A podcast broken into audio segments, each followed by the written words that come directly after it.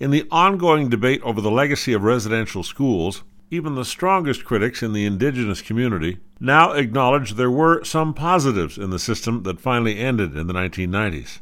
Award winning playwright Tomson Highway is now quoted as saying, There are many very successful people in Canada who attended those schools and have brilliant careers and are very functional and happy, including myself. I have a thriving international career, and it wouldn't have happened without my education that began in residential school. End quote.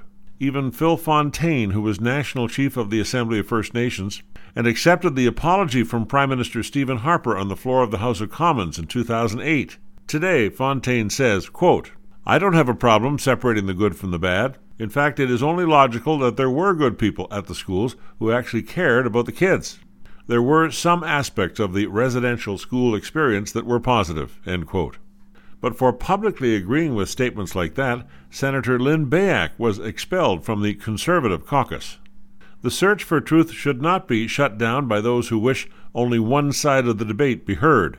If allowing people to exercise their right to question and explore both the good and the bad side of our history is seen as racist, then Canadian society is in serious trouble. I'm Roger Currie.